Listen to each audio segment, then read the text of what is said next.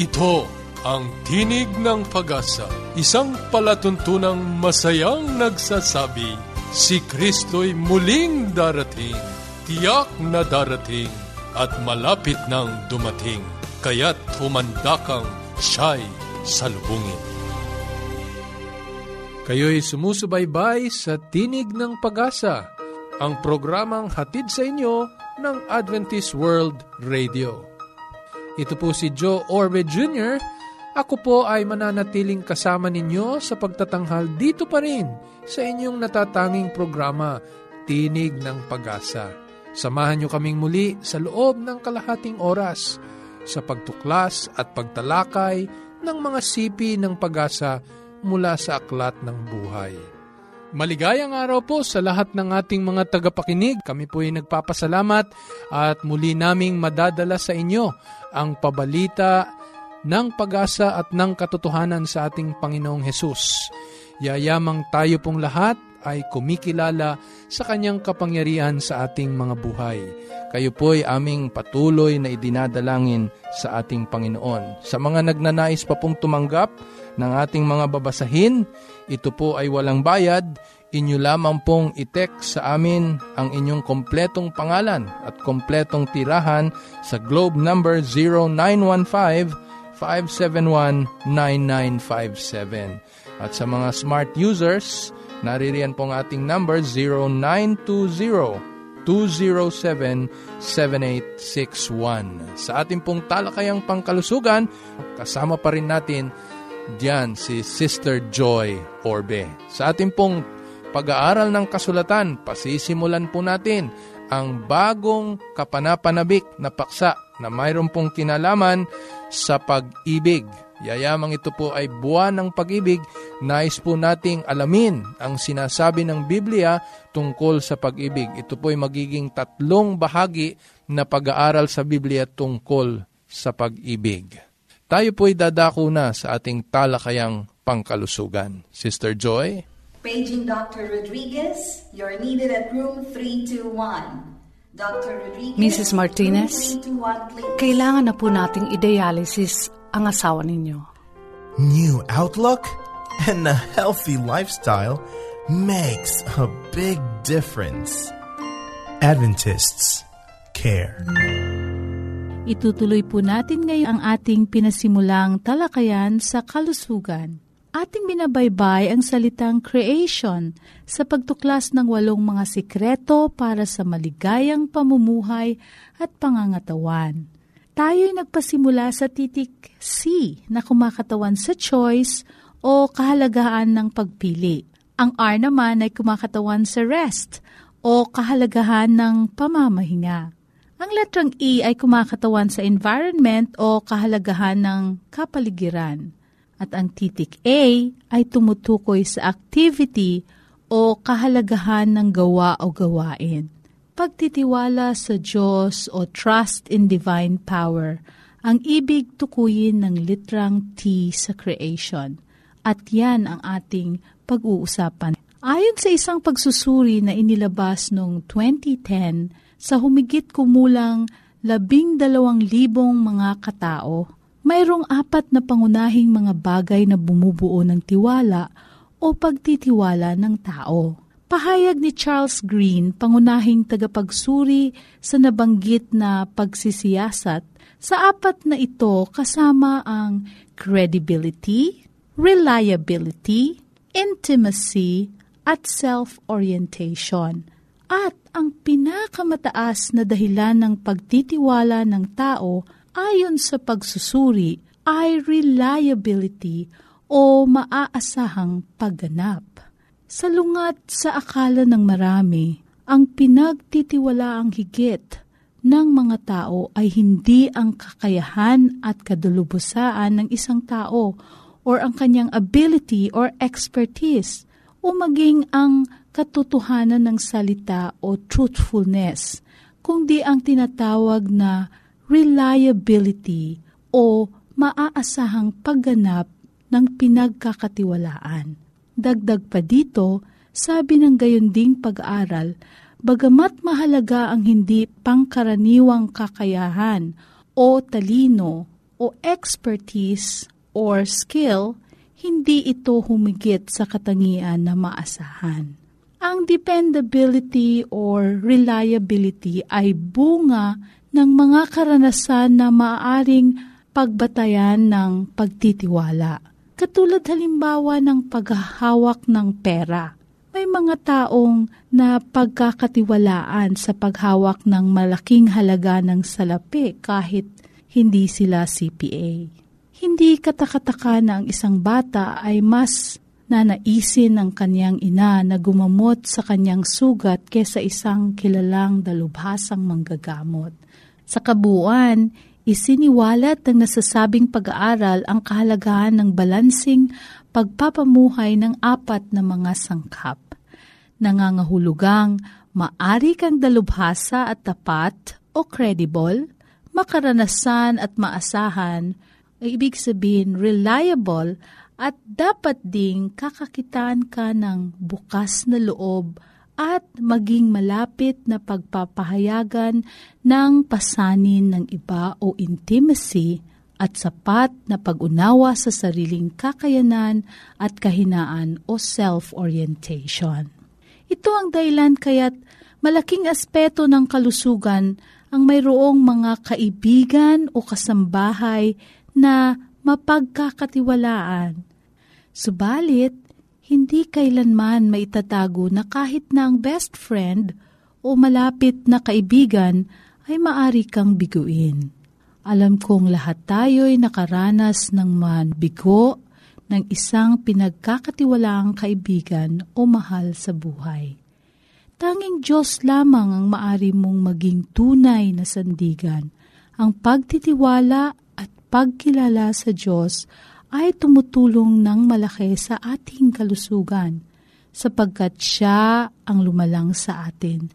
Maaasahan nating alam niya ang pinakamabuti sa atin. Higit pa sa gamot ang naidudulot ng masayang pusong nagtitiwala sa Diyos kahit hindi natin lubos maisip ang pagpapahintulot ng Diyos sa pagkakasakit.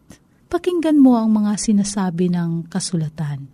Sa awit one twenty-five one, silang nagsisitiwala sa Panginoon ay parang bundok ng Siyon na hindi maaaring makilos kung di nananatili magpakailanman.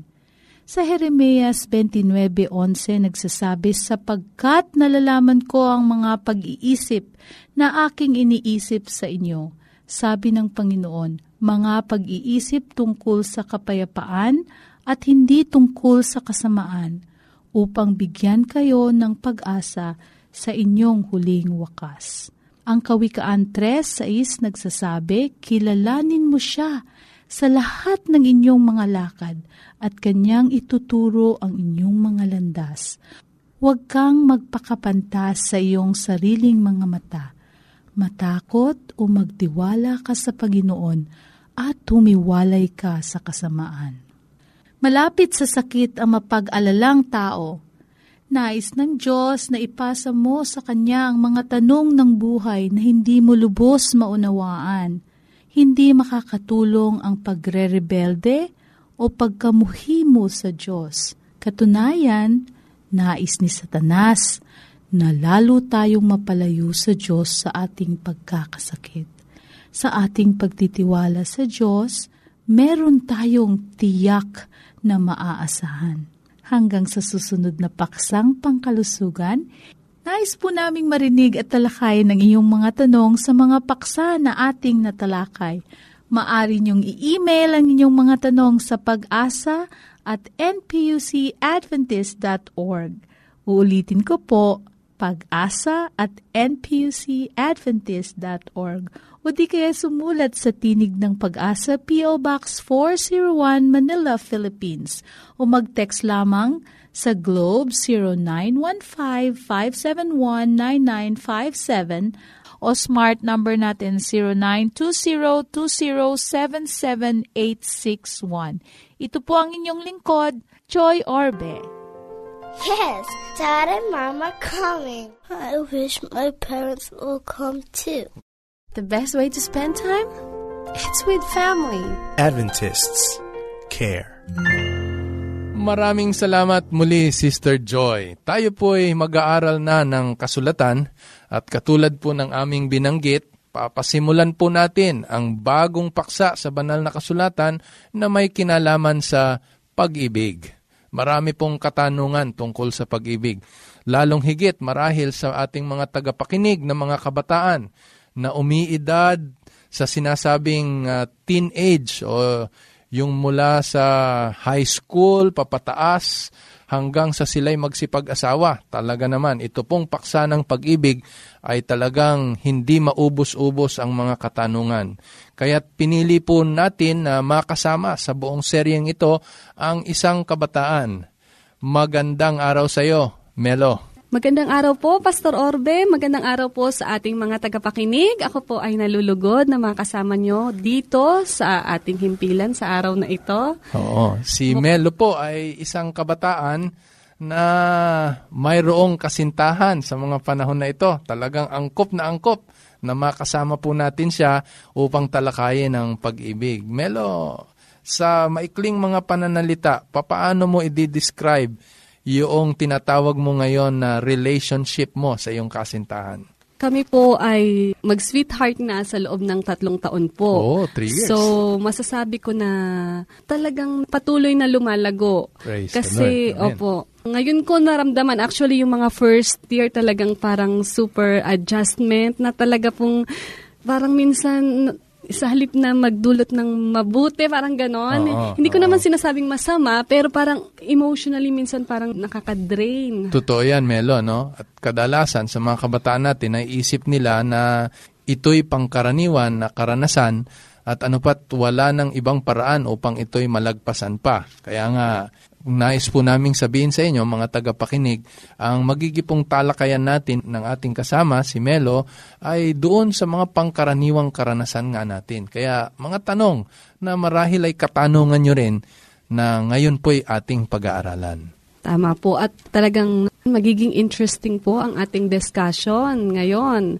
Ako po personally ay marami ring tanong tungkol dito at parang marami na rin akong mga narinig na kasagutan pero palaging merong mga tanong sa pag-ibig. Ayun po. Uh-huh. Pastor, paano ko ba malalaman na ako ay in love? Pag ba ako po ay kinilig? O... Oh, diyan nga magpapasimula yan talaga, Melo, no? Sa tanong na yan. Opo. Paano mo malalaman kung ikaw ay in love? Ay, ikaw ba, Melo? Sa karanasan mo, paano mo ito tinukoy? Yun nga po, kagaya nung nabanggit ko, pag ba ako'y parang kinikilig na gusto mong laging makasama yung tao. Uh-huh. Yun ba ay masasabi niyo po bang in love na kapag gano'n? Uh-huh. Uh, hahayaan nating sumagot ang banal na kasulatan. Ano po? Sa banal na kasulatan, ang pag-ibig ay binabanggit ng mahigit na dalawampu't walo. No, na beses at uh, hindi tayo salat sa kaalaman upang matukoy natin kung ito bang nararamdaman natin eh, yung tunay na, na pag-ibig, di ba? Opo. Kasi maraming nahuhulog ng mga kabataan, ah, isip nila ito'y tunay na pag-ibig, yun naman pala'y hindi. Mm-hmm. Ang unang pamantayan na dapat talaga nating alalahanin, Melo, ay eh, yung kaisipan na ang pag-ibig ay hindi lamang yung nadadama, sapagkat ang tunay na pag-ibig ay kinakailangang pagpapasya. Eh, Pastor, paano yun? Oh. Hindi nadadama, hindi lamang nadadama. Oh, parang ako po nadadama. Ay nalilito. Oh, nandun yung damdamin, Melo, no? Pero tatandaan natin, itong pag-ibig ay act of the mind. Ibig sabihin, pagpapasya ito na hindi lamang ang magiging basihan mo ay yung nararamdaman mo. Sapagkat sa banal na kasulatan, kadalasan, itong ating nararamdaman ay mapandaya. No? Kaya kinakailangan ito'y ating pinagpapasyahan, naiisip natin.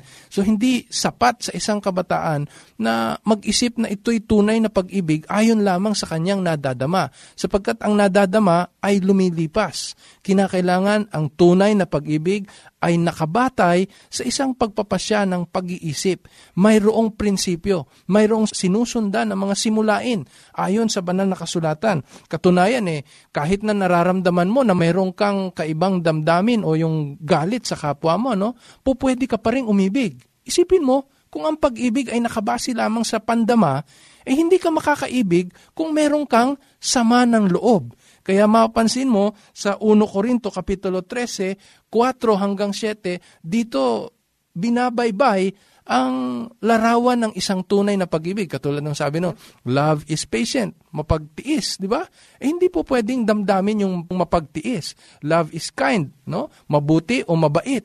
Eh, hindi po pwedeng damdamin lamang yun, Melo. So, kinakailangan yun ay pagpapasya ng ating kaisipan na tayo ay iibig sa kabila na kadalasan ay iba ang ating nadarama. Tatandaan niyo po, sa Lucas six thirty-five, no, tayo'y tinagubilina ng ating Panginoong Hesus na mahalin kahit na yung hindi kaibig-ibig. E paano mo gagawin yun, Melo, kung ang basihan lamang ng pag-ibig ay e yung iyong nadadama? Kaya kinakailangan ito'y pagpapasya. It is an assent of the mind. It is an act of the mind. Kinakailangan gumawa ka sa iyong pagpapasya na umibig sa iyong kapwa kahit na ito'y hindi magbabalik ng karampatang ninanais mo rin na ikay mahalin.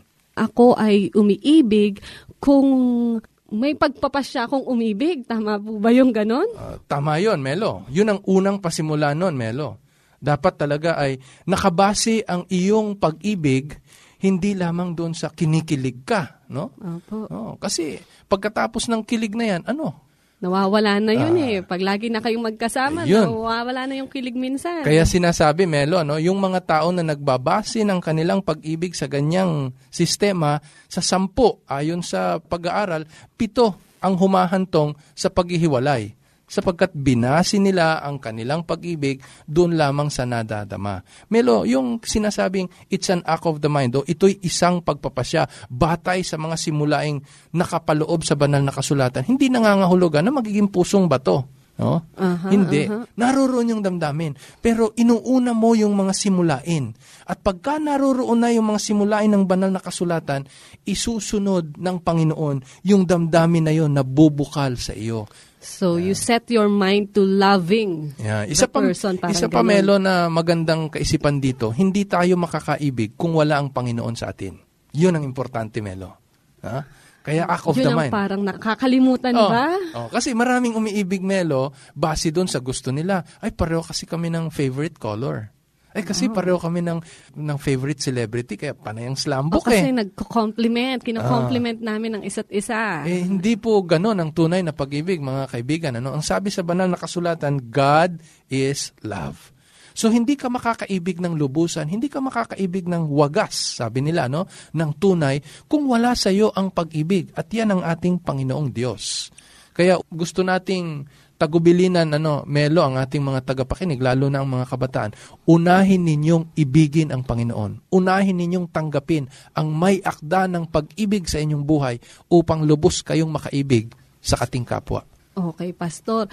Ngayon po, napag-uusapan natin yung pag-ibig. Ako nga, ay kagaya na nabanggit nyo, ay merong relasyon. Sa relasyon namin, sa aming pakikitungo sa isa't isa, ano po, ano ba ang tamang pananaw dito sa romance? Kasi, Pastor, parang ganito ang nangyayari eh. Ako, nung nagkaroon ako ng sweetheart, pinayuhan ako agad ng lola ko. Ayoko nang nakikitang hinihimas-himas sa oh, likod. May mga hawak-hawak. hawak-hawak. Oh. Naguguluhan din po ako eh. Hinahawakan, hinahaplos yung buhok, buhok mo. Opo, yeah. Ang likod. Tutulungan kang mag-ayos ng kung ano-ano sa damit mo. Parang oh, ganun po. Oh. Ano ba ang tamang pananaw dapat dyan sa romance? O, di ba ito po ay expression? Kumbaga para sa iba, expression daw yun ng pag-ibig eh. O, kasi minsan ang iniisip, yung romansa, kaakibat ng kalibugan. No? O, opo, o, pagka, parang hindi naman natin mapaghiwalay ba? O, pagka ganun. Sinabing romansa, eh, mauuwi parati doon sa tinatawag na sex. Ano? Pero mga kaibigan, ang romansa po ay nakaibabaw sa buong banal na kasulatan. Ito po'y makikita ninyo sa paghahalintulad ng relasyon ng ating Panginoon sa kanyang iniibig na iglesia, the bride and the groom. Katunayan, Melo, no? Merong isang aklat sa banal na kasulatan na walang ibang tinutukoy kundi ang romansa, no? Yung tinatawag na ekspresyon ng pag-ibig ng Panginoon sa kanyang kasintahan. Kaya mapansin mo, yung buong aklat ng Songs of Solomon, eh lahat yan, mapapansin mo, pag binasa mo talaga yan, very ano pa, yung picture ng love, no? Naruroon. Binabanggit doon ang kanyang pananaw sa mga bahagi ng katawan ng kanyang iniibig. Binabanggit doon yung tinatawag na pulot-pukyutan, no? So, Pastor, ibig sabihin eh... biblical concept, ang romance. Yun ang gusto kong sabihin. Hindi uh-huh. po ito isang bagay na masama. Pero yung sinasabi ng lola mo, ang pakiwari ko doon ay ang iniisip niya, tinatagubilin ng kanya, mag-iingat ka, Melo. Kasi maaring magpasimula sa mga bagay na maliliit, pero maari kayong mahantong sa isang karanasan na hindi pa naaangkop sa inyong edad habang kayo hindi pa mag-asawa. Kasi nga tinutukoy ng Biblia na yung sex, Melo, ay hindi bahagi ng boyfriend-girlfriend relationship hanggang engagement. Ang sex ay bahagi lamang ng pag-aasawa. So sa labas ng pag-aasawa, Melo, eh, hindi po pwedeng premarital sex. Eh, sa mag-sweetheart po, nakagaya ko. Ano po yung pwedeng romansa, kumbaga? Ah, marami yan. Marami yan, ano? Sabi nga, Melo, yung expression ng ating pag-ibig towards the opposite sex, towards Apo. a romantic feeling, Apo. eh, lahat pagka ito'y hindi magdudulot sa atin ng temptasyon, no, na tayo'y mauwi sa tinatawag na sex, eh magiging angkop sa isang Kristiyano. Katulad ng pagtutulungan. That is an expression of romance. Eh, pinawi kasi ng sanlibutan eh. Yung kaisipan so, ng... So, consider yun na romansa, kumbaga. Yes, of course. Oo. Yung halimbawa, yung pagpapahayag ng pag-ibig niya sa pag-alaala ng mga importanteng naging bahagi ng inyong karanasan o kasaysayan. Tulad ng pagbati sa iyo ng happy birthday. That's part of romance. Inakibat na lang ng sanlibutan na pagka sinabing romansa, eh mauuwi ito. Sa physical. Sa pakikipagtalik, oo. Uh-huh. Sa intimacy, physical intimacy. Physical intimacy. Oo. Hindi dapat ganon. Ang katunayan, mga kaibigan, sa ating pong mga tagapakinig, ito pong romance, no, eh, nagpapakita ng mga pamamaraan upang nang sa ganon ay manatiling lumago ang pag-ibig sa bawat isa. Kaya babalikan po natin yung ating pong talata sa First Corinto. Siguro magandang basahin natin yan, Melo, no?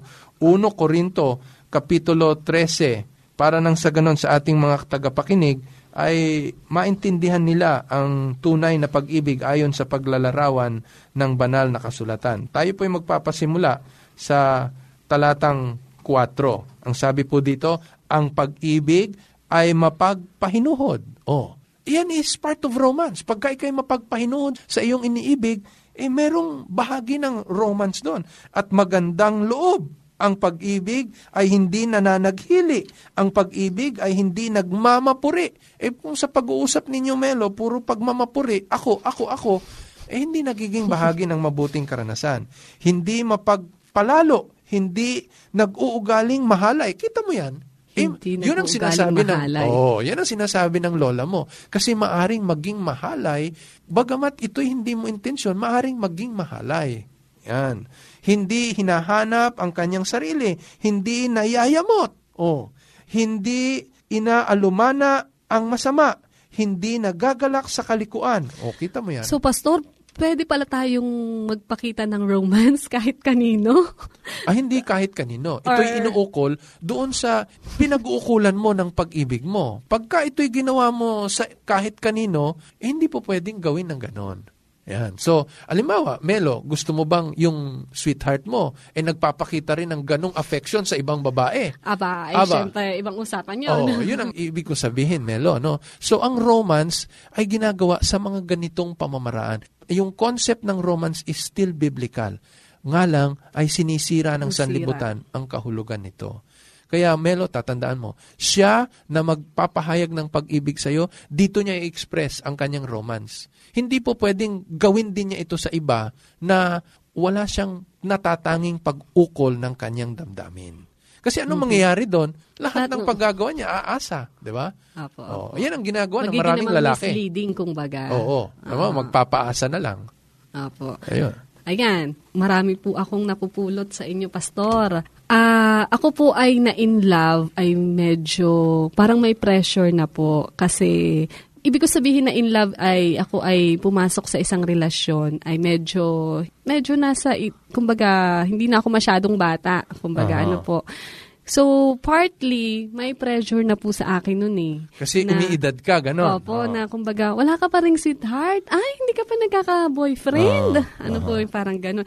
Meron bang sinasabi na edad o tamang edad, masyado pang bata para ma-in love? Kasi nga po, minsan naman maririnig mo na ang bata-bata mo pa, may gatas ka ba sa labi, hindi ka pa marunong magluto, eh, kumirikiringking ka na, oh. kumbaga, parang oh. gano'n. Ano po, meron bang edad para ma-in love? Ano po? or oh. mayroon bang tamang batayan kung kailan? Oh, magandang tanong yan talaga, Melo. Marami sa ating mga tagapakinig natin ang magiging interesado sa ganyang tanong. Oh, para po sa maikling kasagutan, ano po, wala po ito doon sa tinatawag na chronological age. Uh-huh. No? Hindi na pagka sumapit ka ng eighteen o twenty-one, Eh, dapat, dapat mag-sweetheart ka na. Wala pong ganong kaisipan ng Biblia.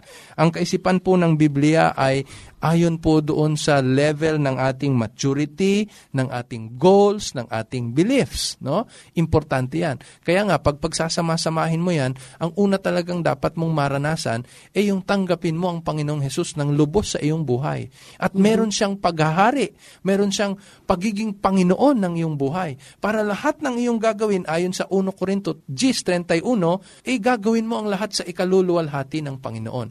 Pagka mayroon ka ng ganitong kaisipan, Melo, mapapasimulan mo nang ihanay ang iyong mga mithiin sa buhay. Desisyon kung plano. Correct. Kasi kung maagang-maaga sa edad mo at wala ka pang yung tinatawag na maturity, Melo, magiging parati mong isip ay batay lamang sa iyong damdamin. Kaya yung mm-hmm. maturity level, eh yun ang hudyat na makapagpapasimula ka ng tumanaw, no? Apo. Sa isang natatanging tao na maaring maging kabahagi ng iyong buhay. Kaya yung maturity na yon, Melo, babanggitin ko po sa ating mga tagapakinig, ay sasaklawin niya yung lahat ng sangkap ng ating pagkatao. And Jesus grew in wisdom, intellectual. No? Ang kasunod ay physical. In stature, physical. Mm-hmm. No? In favor with God, spiritual. And man. Ibig sabihin, yung ating social skills. So, yung maturity, yun po ang magiging batayan. Doon sa apat na sangkap ng ating pagkatao. Okay. Yan. Okay. Kaya, po. Pagka ikaw ay walang mental aptitude na hindi ka nakakapag-isip ng tama o pabago-bago ang iyong kaisipan, hindi pa naangkop para sa edad mo. Yung social mo, parati ka na lang galit. Yung iba dyan, ang tawag nila, pag walang L Q, hindi maganda ang relasyon. Pero hindi dapat ganun. Dapat merong level na ng maturity sa ating emosyon. Marami pa po tayong mga katanungan, mga kaibigan, at uh, tutuloy po natin ito sa susunod po nating pagtatanghal. Melo, salamat ha. Maraming salamat rin po, Pastor Orbe. Maraming salamat po sa mga insights, ano po, mm-hmm. na sana ay makatulong upang mas mapatatag ang ating mga relasyon. Ano po, sa may mga boyfriend at may mga girlfriend. Makakasama po nating muli si Melo sa dati pa rin pong oras at himpilan sa susunod. Sa nais pong mag-text sa amin ang inyong mga katanungan, naririto po ang aming mga number, zero nine one five, five seven one, nine nine five seven. At sa Smart po, zero nine two zero, two zero seven, seven eight six one. Ito po muli si Joe Orbe Junior sa Roma fifteen four, sa pagtitiis at pagaliw ng mga kasulatan ay mangagkaroon tayo ng pag-asa.